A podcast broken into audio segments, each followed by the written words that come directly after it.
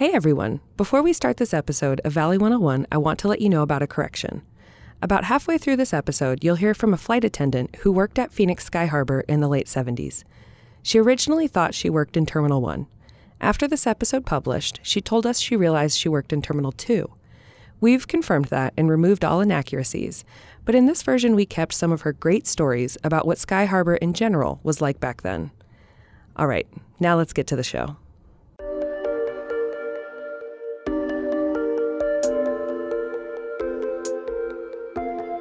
Welcome to Valley 101, a podcast from the Arizona Republic and azcentral.com where we answer the questions you ask about Metro Phoenix. I'm your host, Kaila White. Today we're looking at Phoenix Sky Harbor International Airport, my favorite place to get a 10 a.m. beer. Specifically, we're looking at Terminal 1, or the lack thereof. Maybe you've realized, maybe you haven't, but Phoenix Sky Harbor doesn't actually have a Terminal 1. That peculiarity led to a question we received from a Tempe listener, Mark Siebenbrot. Well, I've lived in the valley for about eight years now, and I have gone to Terminal 3, Terminal 4, the occasional pickup at Terminal 2, and it just dawned on me, like, where where is Terminal 1? it just seems to be this terminal that just doesn't exist anywhere. So one of our producers went out to find an answer. Why doesn't Sky Harbor have a Terminal 1?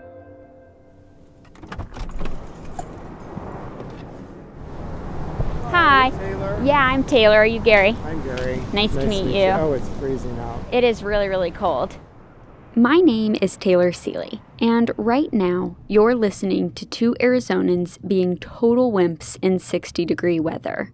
But to be fair, it was windy and it was beginning to sprinkle. You want to do this somewhere else? Where were you? What were you thinking? I- Uh, this the only reason I suggested this. This is actually the site of the first terminal. Yeah. This is where it all began. I'm talking to Gary Martelli right now, the manager and curator for the Phoenix Sky Harbor Airport. We're standing around some warehouses near 24th Street in Van Buren on the grounds of the original Sky Harbor Airport. Now, we're not at Terminal 1 to clarify. We're actually at the airport's first terminal, referred to today by the insiders as the North Terminal. And you can't really tell that it used to be the airport because it's just a parking lot now. But just south of us is an old, worn down building Can we go in that that? Gary tells me used to be a restaurant where uh, pilots this often ate. It used to be called the Left Seat Restaurant, which is kind of a aviation term. It's like the pilot. section. Just east of us was a really cool building, too. There's a hangar right there, and we believe that was like one of the original hangars from the 1920s that I was told was used to be further in another direction, but it got moved a little bit, and it still exists, which is kind of interesting. But it was closed. Okay, it's raining, so I'll get in the car. I'll follow you. I ended up following Gary back in my car to his office, where we began the interview. So this is our the um, airport museum. I asked him to tell me about the beginning of the airport, when the city of Phoenix first purchased Sky Harbor in 1935. He said the city didn't really even know if they wanted to buy it. the city was reticent on actually purchasing it because they had owned an airport before that was not a good venture. It came down to good old fashioned snail mail. They were urged by the citizens to purchase the airport because commercial flight is tied to airmail. And so people wanted to be able to correspond with their family and other people around the country.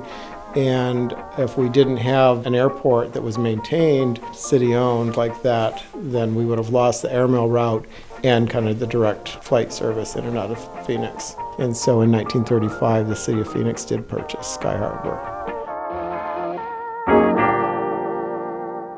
Okay, so let's play catch up real quick. The airport existed even before the city of Phoenix bought it. It was owned and operated by a private company that used it for sightseeing aviation tours and also as a place to train future pilots. That's what Gary told me. And really, the city of Phoenix wanted to keep it that way. But as we heard, citizens wanted airmail. So that's ultimately why it was purchased and became Phoenix Sky Harbor in 1935. Okay, so that's where we're at. But then, pretty quickly, the airport just takes off.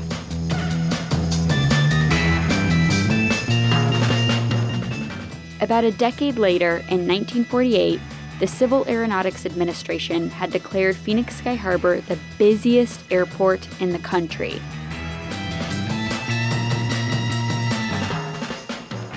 People described it as practically busting at the seams.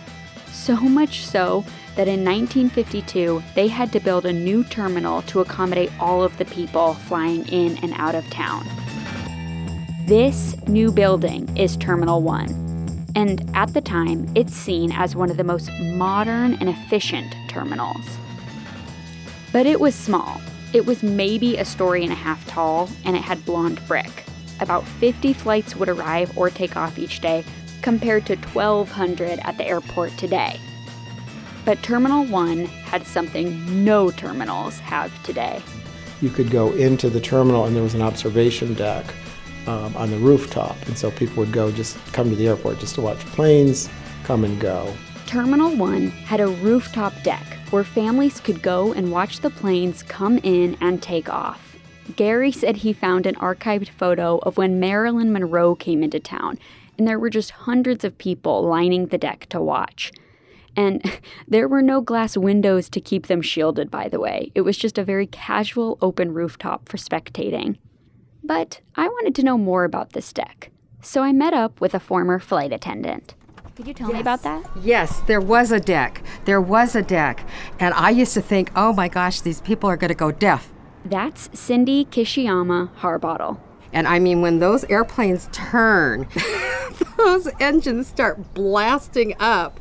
I mean, you get a blast of kerosene, you get a blast of usually really, really hot air, and you're almost like falling over because it's so big. But they used to watch everybody and wave and wave. I remember it was so cute.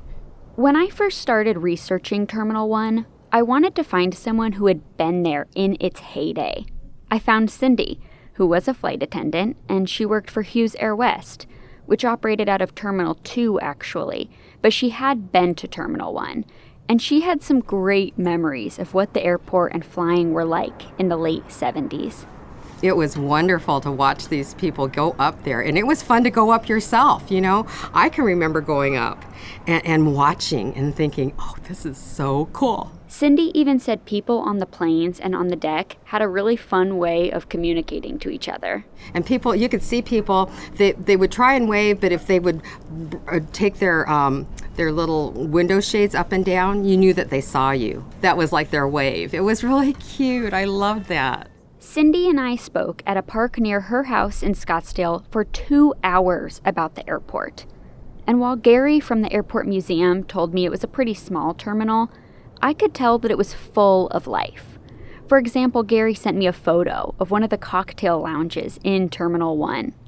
The funny thing is, it's actually really stylish by today's standards. It's got this mid century modern vibe. There's a cherry wood colored bar lined with this blue vinyl padding, and next to it, there are matching blue bar stools and lounge chairs. There are large mirrors lining the back of the bar behind the alcohol, and the wall adjacent to the bar is covered in this sort of retro space age mural that I later found out was actually called Time and Space. It's filled with shades of navy blue, pale yellow, and orange, and this pinky red, similar to the color of hot coils on a stovetop. Probably the only thing that would need updating is the flowery carpet patterns, but the carpet at most airports, even today, is still pretty ugly.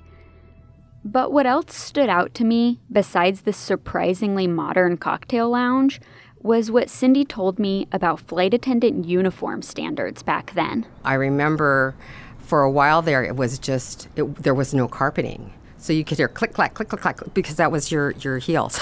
you had to wear heels. Heels were just one tiny part of Cindy's uniform.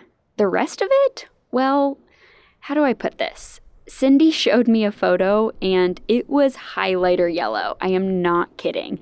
In fact, this was something Hughes Air West was known for. Yes, yes, yes, it's bright yellow airplanes and flight attendants. They were called the Top Bananas.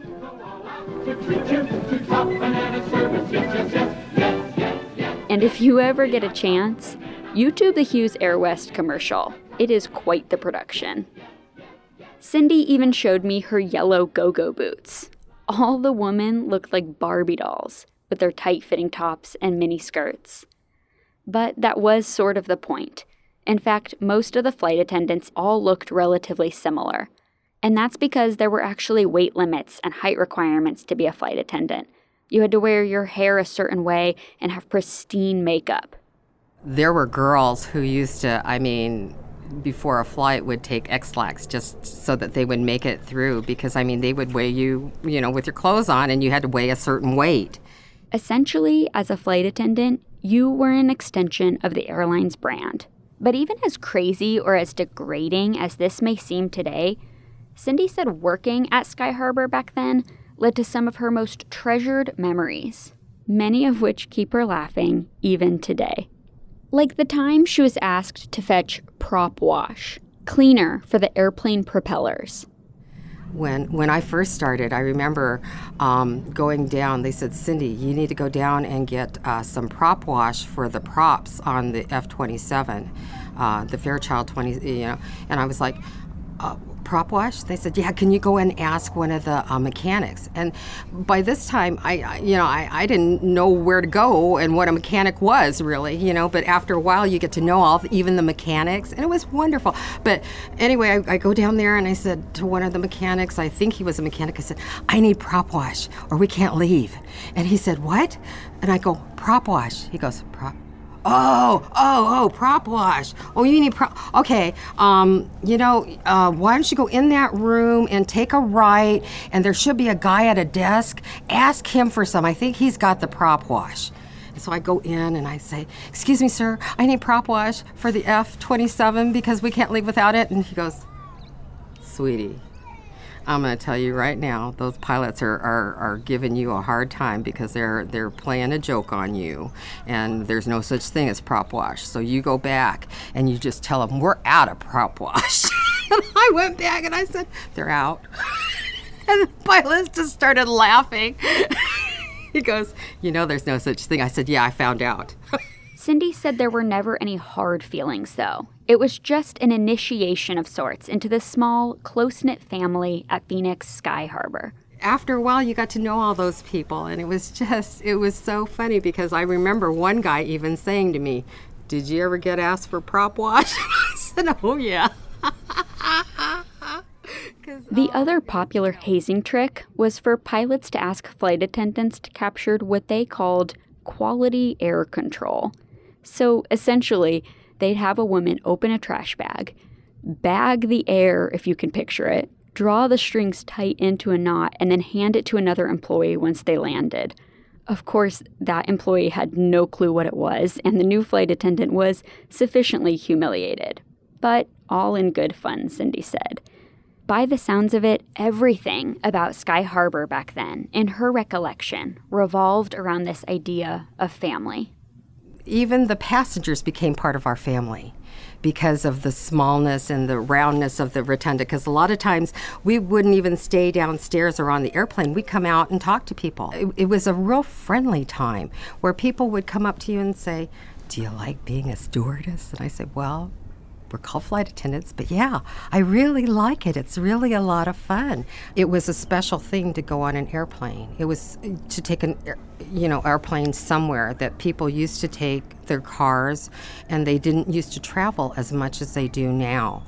And so um, the the traveling, the air traveling public was of a different sort, I guess. You would find businessmen and you would find people who were going, who had saved for a while to go on a trip and they were so excited to go and it was so fun to give these kids i mean even in the terminal in, in the rotunda we would ask the agents and they used to have these in, in their um, little drawers as they used to have those little plastic wings and we used to go around and some of the pilots would too is give kids wings and say you know how, how many times have you flown and a lot of times it was their first flight and so they'd say, well, here's your wings, you know, to keep you safe. And, and you know, hopefully you'll become a pilot or a flight attendant someday. And because it's lots of fun to travel, you know. And uh, it was just, it was just wonderfully nice, I guess. It was sweet.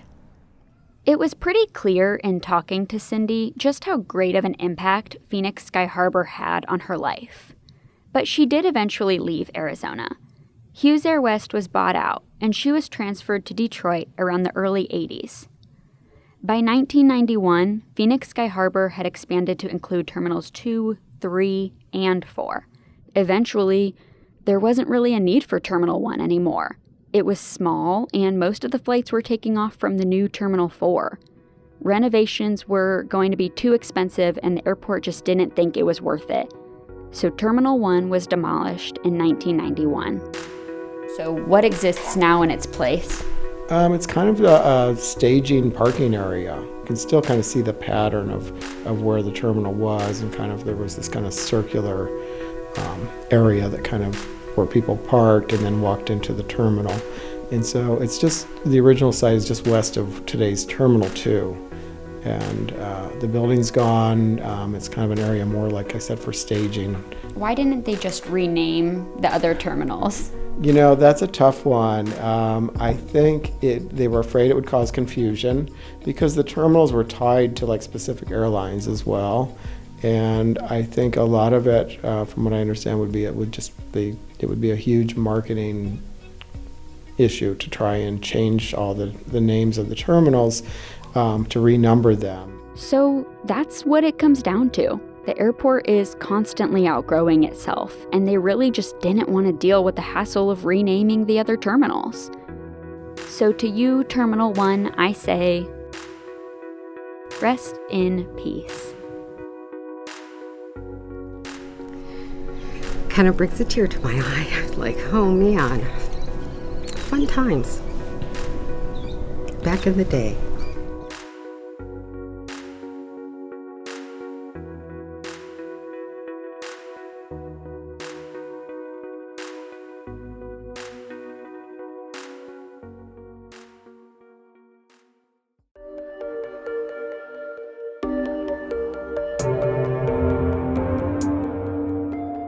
Hey, it's me, Kaila again. Taylor, I know when we got this question, you pounced on it right away, and I want you to tell people why. You know, it was just sort of funny to me. I have lived in Arizona for my whole life. My aunt was a flight attendant, my mom worked for Southwest Airlines, and not to mention, my husband has traveled for a living for the past five years. And throughout those five years, I have picked him up and dropped him off so many times I can't even count. And I literally never realized there is no Terminal 1. Like, I don't know how this fact escaped me, but I just, I don't know. I just did not know. So the question when we got it blew my mind, and I had to answer it. Yeah, I've never seen someone so excited about an airport terminal, but I really appreciated that. Well, that's it for today. Thank you so much for listening to Valley 101, a podcast from the Arizona Republic and azcentral.com. We're loving the questions you're asking us so far. We've noticed a lot about transit and governance, but we know there's more out there. Do you have questions about cool foodie spots or sports or counterculture, maybe that weird thing in your neighborhood? We want to hear it all. Tell us at valley101podcast.azcentral.com, or you can tweet or DM us on Twitter at valley101pod.